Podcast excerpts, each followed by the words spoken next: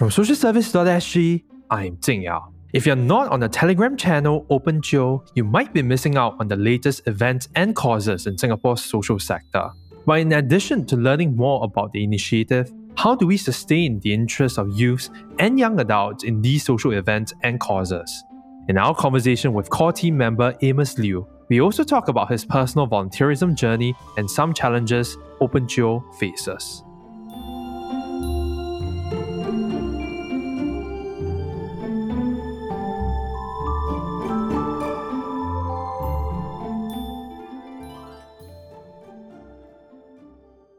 Amos, so now OpenJio has close to 4,300 subscribers on Telegram, and every week the team features events in the social sector. So, what led the team to start the initiative, and what also prompted you to, to join in the first place? Yeah, thanks, Jing Yao, for, for the question. Yeah, I wasn't the one who uh, actually started the uh, initiative. La. So a bit of uh, background. Amelia was the founder of uh, OpenJio. I joined in. I joined as a volunteer in February 2021. It's about six months after she started the initiative. So um, she started the initiative because she felt a sense of connection uh, with the people she met in the events uh, that she went to.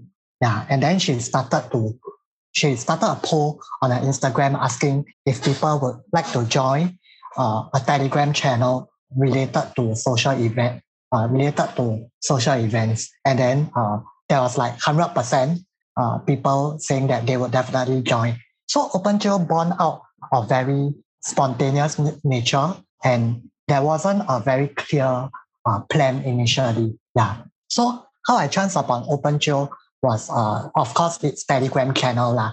Yeah. And then uh, I came, I actually came from the A level business background.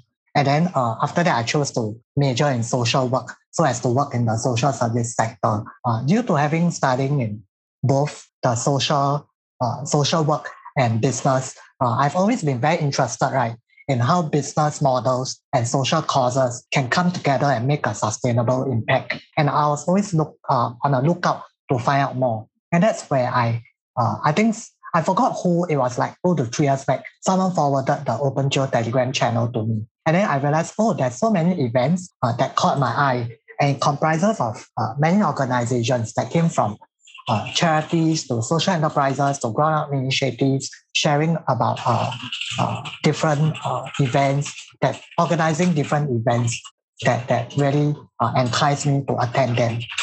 And then slowly, as I joined six, as I go for more events, six months later, uh, actually called out for volunteers.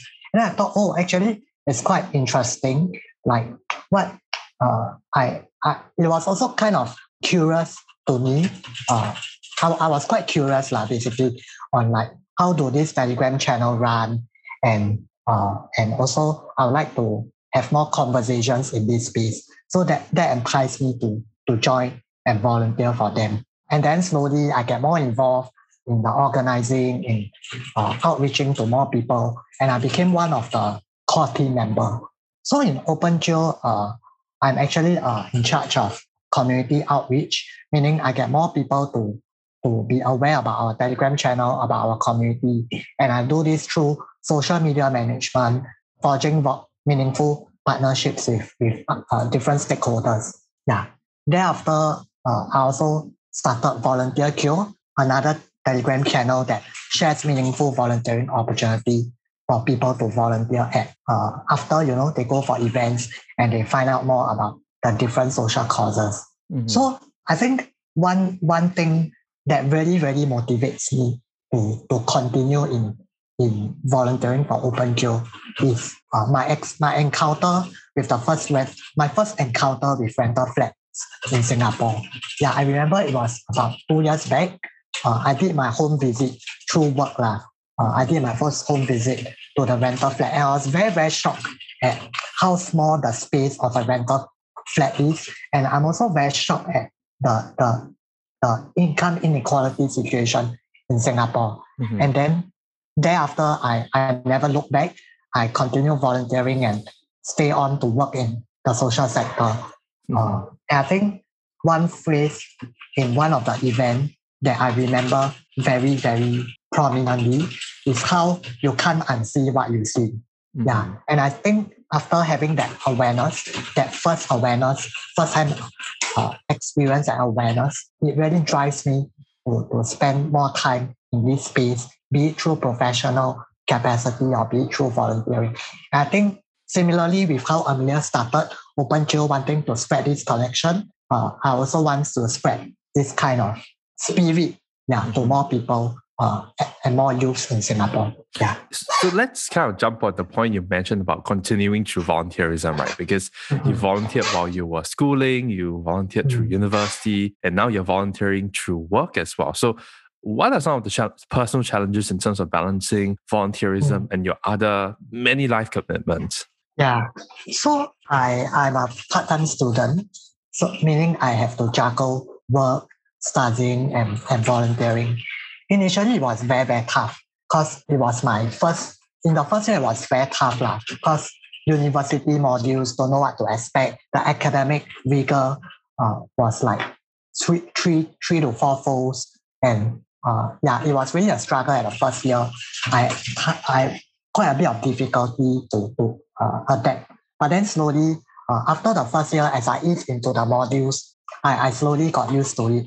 And I think all this, being able to, to balance all this is also due to like, you know, support from the friends, from my friends, from the team in OpenJio, uh, from the community where I vol- like I volunteer in also other initiatives. And usually those places I have quite strong support lah from people, uh, whereby, you know, when I cannot make it, they will cover me. If they cannot make it, and I can cover them. So I think um, all this cannot be done like without the support of, of the people around me. Um, of course, there are some challenges along the way. Like there are times where I thought like, ah yeah, like why do like why take on so much, right? But then I I also thought about it like uh, I find it quite interesting like how people perceive volunteering as work. Uh, but to me, right, volunteering is just I, I perceive volunteering to be like a leisure activity that I choose to partake in because I enjoy it. So it can be it can be compared to people, you know, choosing to watch movie, choosing to go for high tea, to Netflix, and do hundred and other things uh, that brings them joy. And and volunteering is something that I feel is meaningful to me that um, that's able to bring the same kind of uh, I don't know what term to use, the same kind of recuperating energy to me. Yeah. But then of course that there's always trade off, right? Like, you know, I will have to sacrifice my social life. I have to sacrifice my weekends, the, the only time I have for rest, which is like weekends. And I think what the most important trade-off uh, I, I gave up is really the campus life. Like people have campus university life while I'm out while I'm like working and like volunteering. But then all these I think are meaningful to me. And at the end of the day, uh, I gain like more I gain experiences, I gain I learn a lot from all these. Yeah. From integrating my learning in school uh, and working and volunteering. Lah. I think this is gonna I, I think you alluded to some of this and I, I think I'm gonna push you a bit more because we know from a survey by the National Volunteer and Philanthropy Center that only 27% of young adults aged 25 to 34 years old volunteer and you are in the age group so you are a young adult and then what they found Mhm. was that in 2018 the proportion of those who volunteer is under the national average of 29%.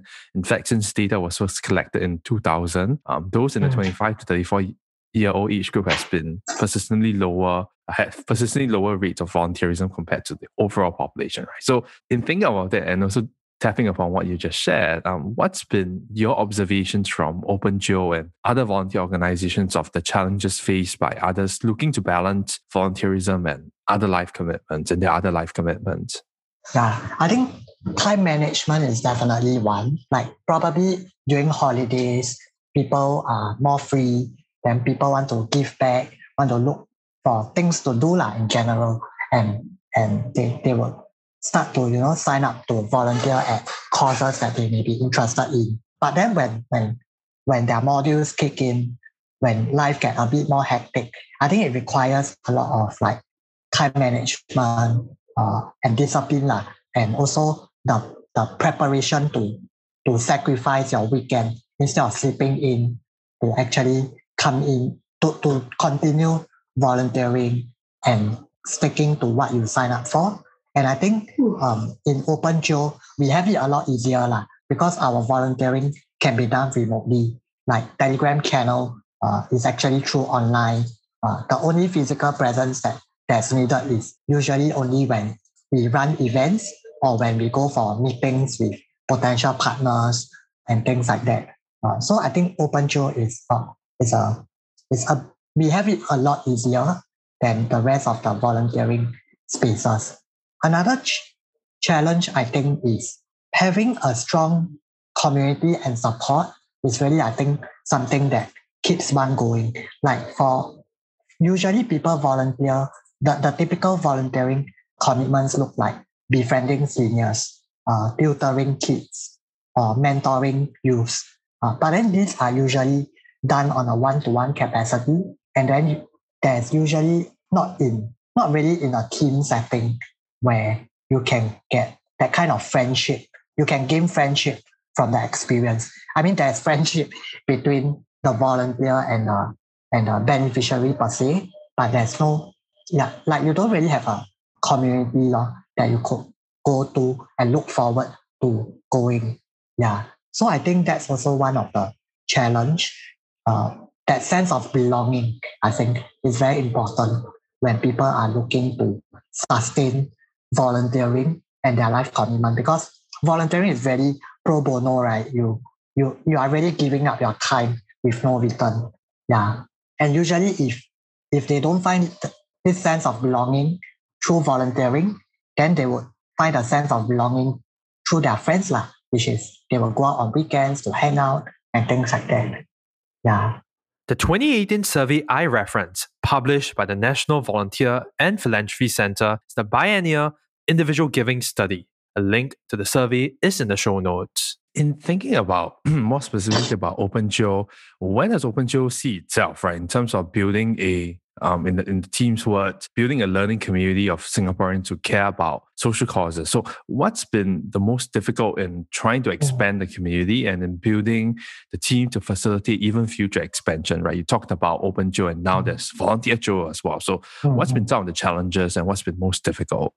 Mm, okay, I think one of the greatest challenge, right, is to really define our vision. Yeah, because we don't have direct beneficiaries unlike unlike other ground up organizations and charities, right? It's very hard to share this idea or pitch this idea of community organizing with an impact because people usually will think like, eh, but you don't serve anyone, eh? how are you making an impact? And I think these are also some questions that we also sometimes get from new volunteers. Like, oh, so what's the impact that you are you are, are do, you are having in the space. And and sometimes that also shake shake us lah, whether you know what we do is meaningful or not. And uh, having a very very clear vision uh, is something uh, that we struggle with. In fact, this year we actually came together and we look at our vision. So now, in the past, our vision was to build a le- learning community of uh, people who care about social causes. But we realized um, that's not enough. Uh, other than learning, other than having awareness, it's also about taking action, right? To build that civic, uh, to build more civic uh, participation. So recently, we have shifted our vision to uh, a strong community network, engaging young people to learn about social causes and contribute back to community. So uh, we have a few pillars.